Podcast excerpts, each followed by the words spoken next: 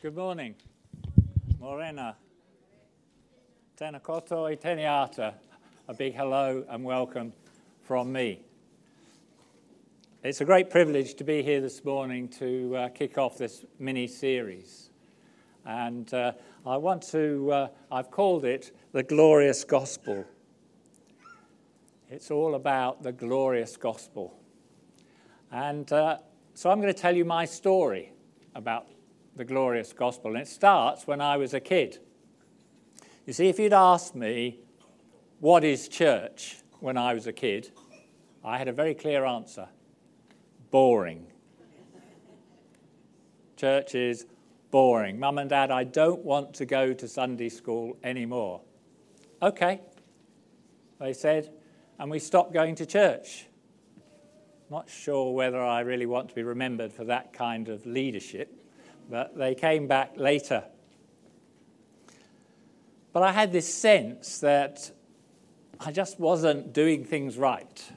I wasn't meeting mum and dad's expectations. They, they weren't parents who um, told me a lot about what their expectations were or, or were really strict. I didn't feel, but I got this impression. I didn't, I didn't meet what I expected, and I was pretty sure I didn't meet what God expected. So I wasn't very comfortable with not going to Sunday school. So a friend of mine at my next school, when I was in the first form, year seven it would be called now, wouldn't it? Um, said to me, Why don't you come to Crusaders? It's fun. I said, If it's fun, I'm up for fun. And I went along, and we had outings and, and, and all sorts of fun things. And we also had the Bible and worship. And then we went on holiday. We went to camp. And it wasn't called camp because it was in a girls' boarding school, right? And so it was called a house party. A house party. And uh, Arthur came along. Arthur was uh, an Anglican evangelist, not a curate, not a vicar, but an evangelist. And he, he spoke one evening and he gave a very clear message. He said, If you want to get right with God, which I did, you've got to do it his way, right? He talked about Naaman, the commander of the army of Assyria, the greatest military commander in the region. He got leprosy, the dreaded skin disease. He faced a future of social exclusion and dying in disfigurement and pain. But his servant girl said, Oh, there's a guy in Israel who could heal you of that. And so off he went. And the guy sent his servant out to meet him, and he said, Go and wash in, this, in the River Jordan seven times. And Naaman said, If getting rid of leprosy is about washing, we've got much better rivers where I come from in Damascus. But he did it, and he was healed. And so Arthur explained if you want to receive God's love and get right with God, you've got to do it His way. So I did it that night. I went to bed and I just knew the peace of God in my life. I knew I was born again because I'd asked Jesus to forgive me for my sin. I turned away from it and I, He came into my life and I was born again. And it was a wonderful experience. Well, let's fast forward to last year and the dream that God gave me.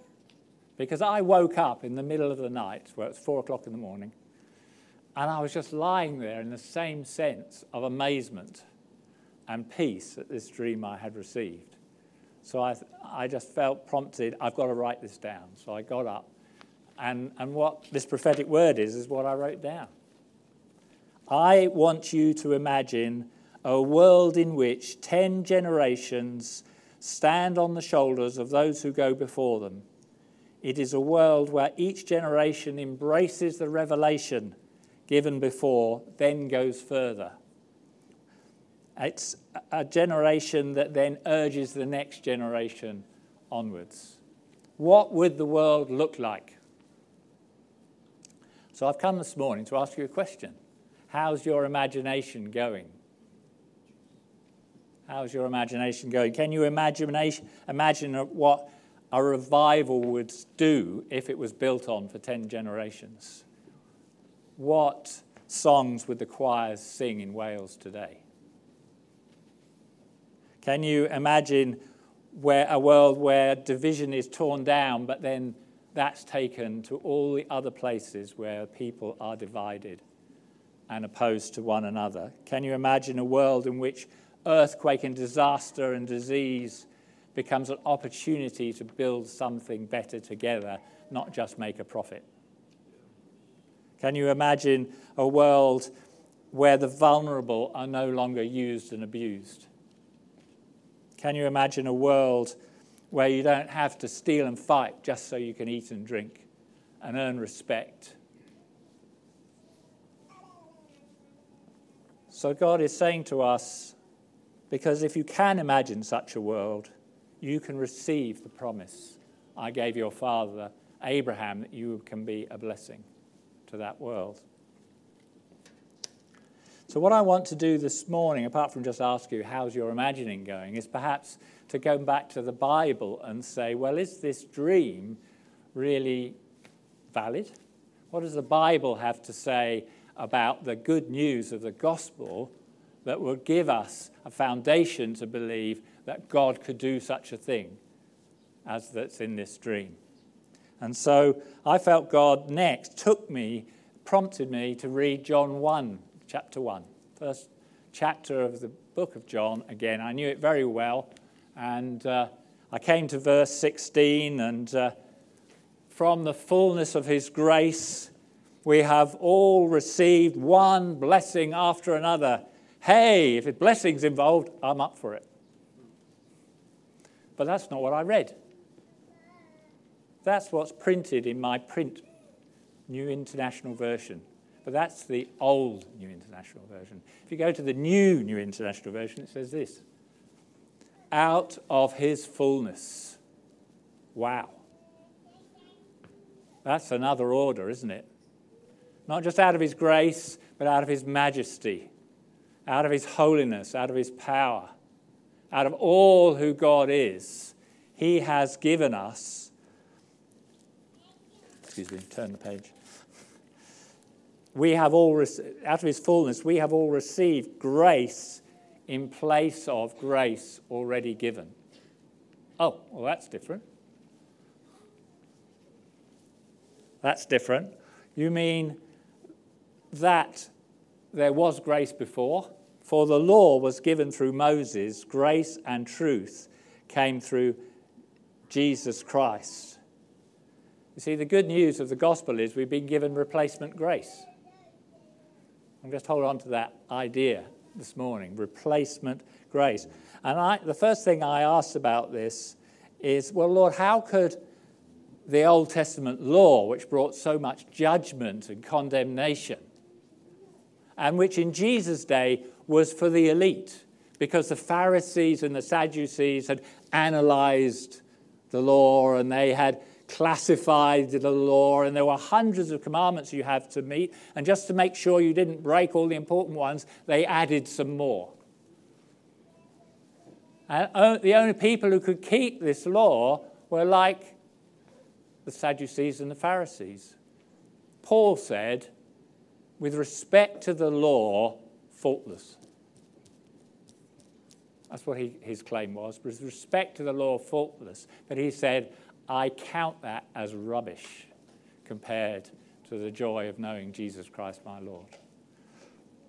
So it was for the elite. How could that be a grace? And I felt God said this. He said, The law shows you what a man or woman or a people after my heart and character would automatically value and do.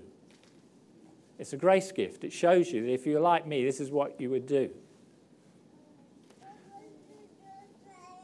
And he said, when talking about the Holy Spirit, he said, You fathers, if uh, your children come to you and they say, Can I have an egg? Would you give them a scorpion's egg or a snake egg instead? Of course you wouldn't. You wouldn't. It would never enter your mind, it would never enter your heart to do such a thing. How much more will God give the Holy Spirit to those who ask Him? All right? You see, if the Old Testament law was don't give your kids poison when they come to you for food, we'd be home and dry. Because it's not in our nature to do that. Right. And if we had the nature of God, keeping the law would not be a great big deal. But it certainly is for me. I don't know about you. But now we have new grace. We've received, we've received a new gift. We have a new thing from the Lord, replacement grace that means that we don't have to keep the law to get saved. Because we are saved by grace through faith in Jesus Christ. Can you say amen? That's really good. That's fantastic. And we're going to see how much bigger the gospel is than that. But let's stand there um, uh, on top of that. But you see, it's grace and truth we've been given. If we were just given grace, that might become license to carry on doing all the old stuff, mightn't it? But we've been given truth as well. Truth stops grace become license. But there are some pretty hard things in the New Testament, we're going to skip over them this morning, about the truth of what will build us up.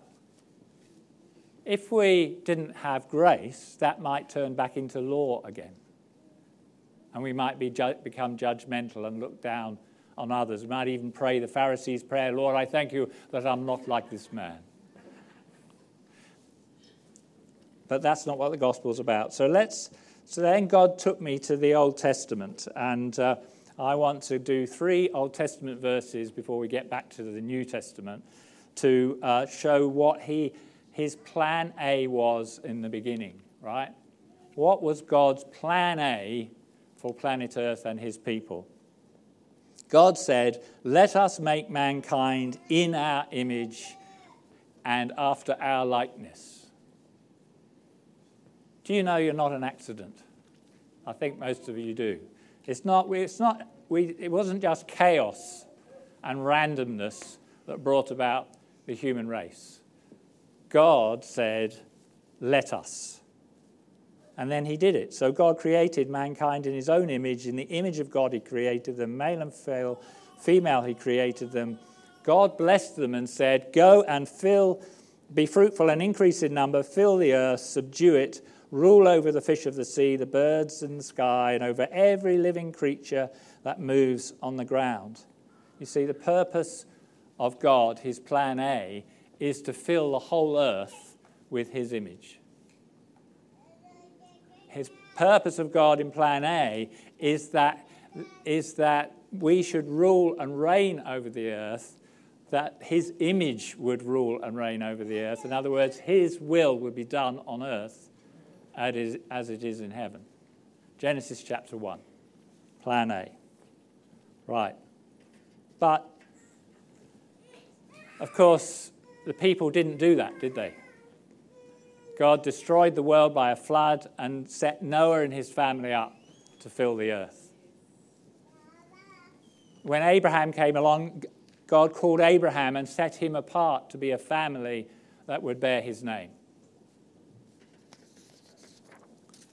And then when the prophets came along, they foresaw a new agreement between God and his people. The days are coming, Jeremiah said, when I will make a new covenant with the people of Israel and the people of Judah. It will not be like co- the covenant I made with their ancestors when I took them by the hand to lead them out of Egypt because they broke my covenant, though I was a husband to them.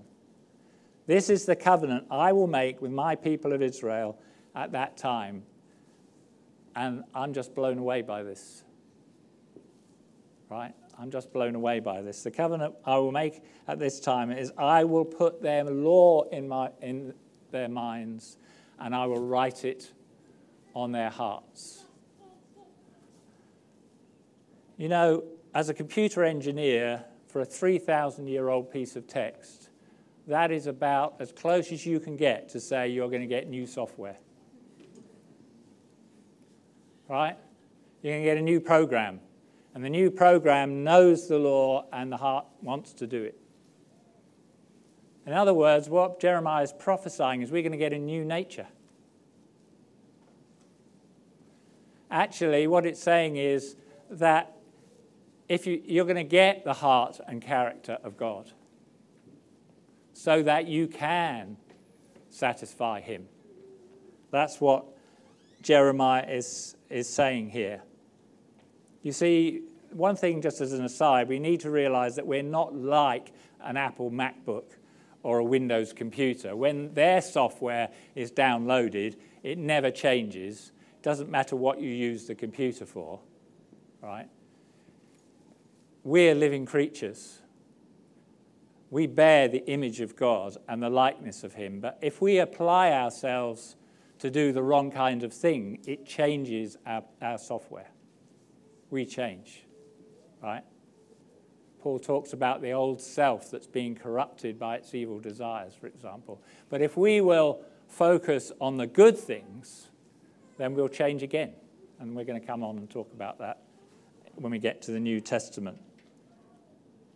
No, it says, No longer will they teach their neighbor or say to one another, Know the Lord, because they will all know me, from the least of them to the greatest. Jeremiah is proclaiming a gospel that is not for the elite. Right? We're not preaching that the church has to be superhuman.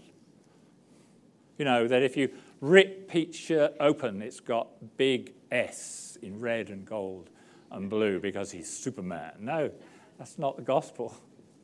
It's from the least to the greatest. Everyone will know God. How good is that? I think this is just so amazing. For I will forgive their wickedness and will remember their sins no more. Wow. I think, uh, I think that's just an amazing picture of the gospel. We haven't got to Jesus yet. The prophets were faithful to the message that God gave them, even though they couldn't receive it. Here's another prophet, Isaiah 61 and verse 3. Can you imagine being in the synagogue in Nazareth when this old prophecy is read and the man stands up and says, Today, this is fulfilled in your hearing? Today, this prophecy is for right now, today. For the Spirit of the Lord is on me, because the Lord has anointed me to proclaim the good news to the celebrities and chief executives of the world. To the poor. He sent me to bind up the All Blacks when they have a crunch tackle. No, the broken-hearted. And so it goes on proclaim freedom for the captives, release of darkness for the prisoners, to proclaim the year of the Lord's favor. This is the days of grace, the days of we didn't deserve it. We sung it this morning. We didn't, we can't earn it, but God showers his love and grace on us anyway. What a gospel we've received today. It's just amazing. Right? And, uh, and, and what it's to bestow on them a crown of beauty instead of ashes. Wow. How good is that? An oil of joy instead of mourning, a garment in praise instead of a spirit of despair. This is the Father's heart, and this is why J- Jesus came. But there is, this passage is not finished yet. Okay? Because it says, They will be called oaks of righteousness, a planting of the Lord for the display of his splendor. Who? Who will be called oaks of righteousness, a planting of the Lord for the display of his splendor, the poor, the broken-hearted, those in despair, those who are grieving and mourning and broken. That is the gospel of the prophets of the Old Testament. And I think that shows us that God, what God's saying to us through the Old Testament prophets is if your imagination can imagine a world where the broken are set free, where the prisoners are set free and receive the oil of joy and the crown of beauty, then that's what the gospel's about. So let's have a look in the New Testament and see whether this stacks up with the New Testament. Is this what the New Testament says about the gospel? Um, 2 Corinthians chapter 3 and verse 7 is, talk, is, is headed the glory of the new covenant. Is the new covenant the new a matter of glory? Now, if the ministry that brought death, which was engraved in letters of stone, came with glory when Moses came down from the mountain, so the Israelites could not look steadily at his face because of its glory, transitory though it was, will not the ministry of the Spirit be even more glorious? You see, the new covenant is ministered by the Holy Spirit. Jesus said, Unless I go back to the Father, I cannot send the Holy Spirit to you, or he cannot send the Holy Spirit to you. Forgive me if my memory is not accurate. But this is what Paul said For what was glorious? The, the law that came through Moses. What was a grace gift? The law that came through Moses has no glory now in comparison with the surpassing glory. Wow, we have received replacement grace and surpassing glory. Is that good? Yes, hallelujah indeed. Now, where the Lord is and where the Spirit of the Lord is, there is freedom. What does that freedom word mean to you? Yes, freedom, freedom from, right? Freedom from shame, freedom from guilt, freedom from punishment, because when Jesus fully fulfilled the old covenant, because he had the heart and character of God, and satisfied God's requirements for us from the first generation of Adam and Eve to the last, he went to the cross and he took our shame and he took our guilt and he took our punishment and it was taken off us and it was put onto him that we might be free. But in the context of this verse, we have to look at the next verse because actually what Paul's talking about here is not just freedom from, it's freedom to. Freedom to what? You know, is the gospel really about I've got an iPhone in my pocket and Jesus in my heart, I can now, I'm now free to do what I want? Is that, is that the gospel? iPhone in pocket, Jesus in my heart, I'm free to go and conquer the world now. Well, let's read the next verse, shall we? See if we think how accurate that vision might be.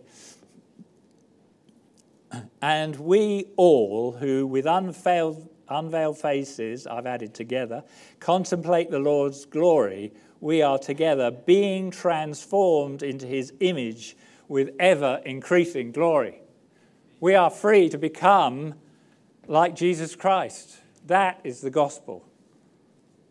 Nothing short, nothing less. That is the gospel of our God. We are free to become transformed into his image with ever increasing glory. Wow, that is just amazing. That is just a very, but, but let's look at the plurality of this. We, as we all together contemplate his glory, we are being transformed together. To... Wow. You see, you can't be a Christian on your own because God is not on his own. You want to, if you want to be transformed into the image of God, Father, Son, and Holy Spirit, we have to do that in the context of the family of God. Because, it's, because it was God's desire to have many brothers and sisters for Jesus. All right. So we, I hope that Pete and Nat will pick up on this and we'll talk about what it means to do this together. Let's look at Romans. We may overshoot a few minutes. I hope that's going to be all right. Um, Romans chapter 8, verse 28. We know that in all things God works for the good of those who love him, who have been called according to his purpose. This is one of our favorite verses, isn't it? I love this verse. Okay, I'm going through tough times. Things aren't working out the way I thought they would. I've had some losses, but it's okay. God is working to give me good in everything. What do we think of when we think of good? Well, guess what? It's in the next verse. For those God foreknew, he also chose to be conformed to the image of his son. You see, when the rich young man came to Jesus, he said, Good teacher, good teacher, what must I do to inherit eternal life? And Jesus said to him, Only God is good. Only God is good. You see, he's going to give us the best good that you could ever have. Right? The greatest good he could ever do for us is to be, conform us to the image of his Son. That he might be the firstborn among many brothers and sisters. And those he chose, he also called. And those he called, he also justified. It's just as if I'd never sinned. All that sin and shame and guilt has come off me onto Jesus. And that's so good. That really is so good, but it's not the last bit of the sentence. Right? The last bit of the sentence is he wants to glorify us with his goodness, that the earth may be filled with the glory of God as the waters cover the sea. Because people in it restored to his image fill the earth and they rule over it so that his will is done on earth as it is in heaven. Well, um, now we'll go on and look at another verse in Romans very briefly. What does it mean to be conformed? See, here Paul says, Do not conform to the pattern of this world, but be transformed by the renewing of your mind. This is how we're going to become like Jesus, by the transformation and renewing of our mind. Then you will be able to test and know what God's will is, his good, pleasing, and perfect will. You see, if we are given the heart and character of God, we will automatically know what his perfect will is. That's what Paul's saying here, right? And, and we will have a heart that desires to do it. Now, what does it mean to be conformed? You know that um, I wanted to give you an, an illustration, and I thought of spandex, but I'm not going there. Um, cars. When, when I was a teenager, right, Pininfarina, the designer from Italy, designed the most fabulous cars in the world. And here it is on the left, the Ferrari 250 GT. If you want to buy one of those today, you're going to have to shell out millions of dollars. That is a work of art. And that's a Ford Consul. Um, now, they both are made from the same sheet steel. Okay? Big roll of sheet steel, probably as high as this roof, in the factory. Sheet steel is coming off like this. Guillotines are going wham like that. They go into presses, whoomph, whoomph, and they come out bent. They come out conformed to the design of the designer. Right? And that's what God wants to do with us. He wants, to turn, he wants us to be conformed to the image of Jesus Christ, just like, uh, and, he, and his desire is that we are a work of art. Now, these are both cars, right? They're both valuable, but one is a priceless work of art.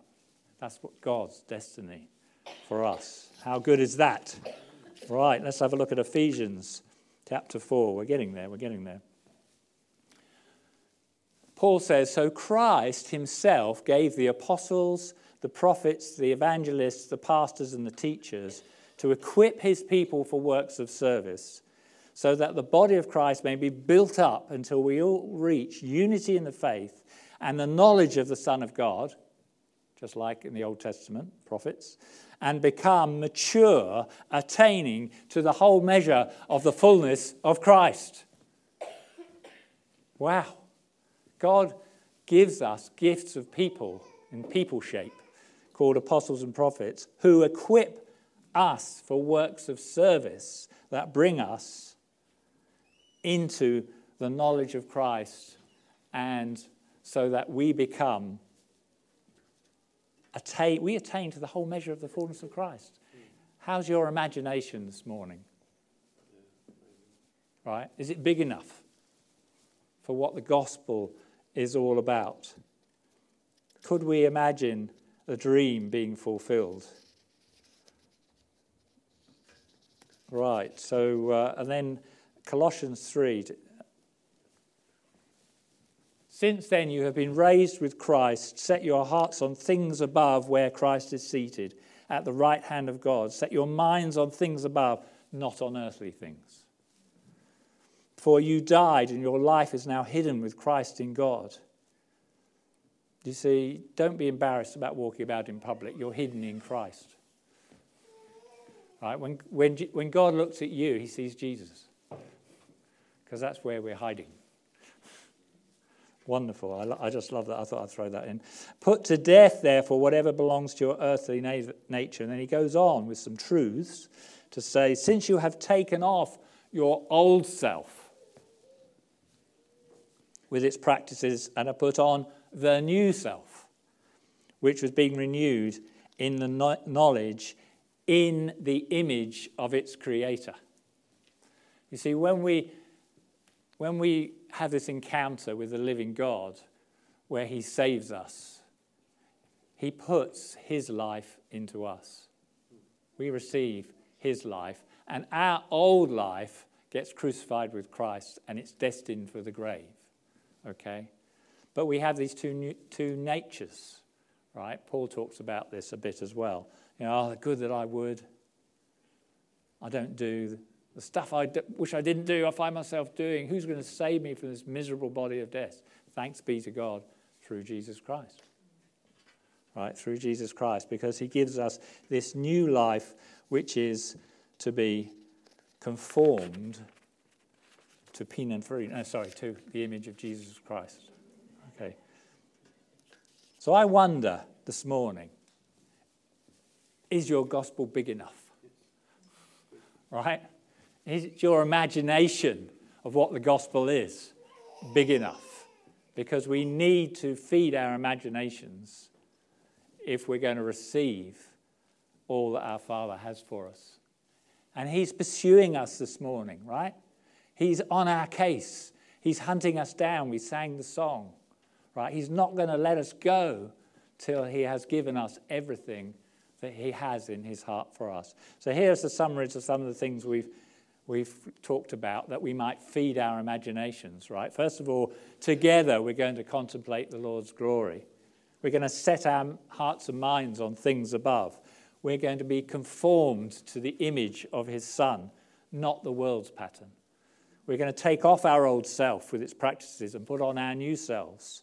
Together, we're going to become for equipped for works of service so that we and our community, our nation, and our world can become oaks of righteousness, a planting of the Lord for the display of his splendor.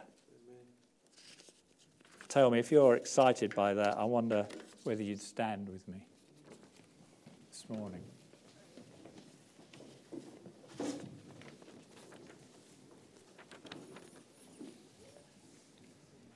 I, let's just close our eyes and come before this wonderful God who's pursuing us to make him like himself.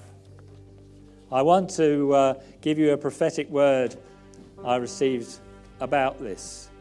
It's like it goes like this I see an outbreak of righteousness and compassion among God's people. I see a people whose burning hunger and thirst for righteousness is satisfied as Jesus promised. I see a people transformed and renewed to express themselves with courage and authenticity with overflowing generosity and honor for all of God's creation, inclusively reaching out to and transforming their community, nation, and the whole earth with the blessing they have become. Could you join with me this morning and saying, Hallelujah, Lord, let it be? Can we say that this morning? Wow.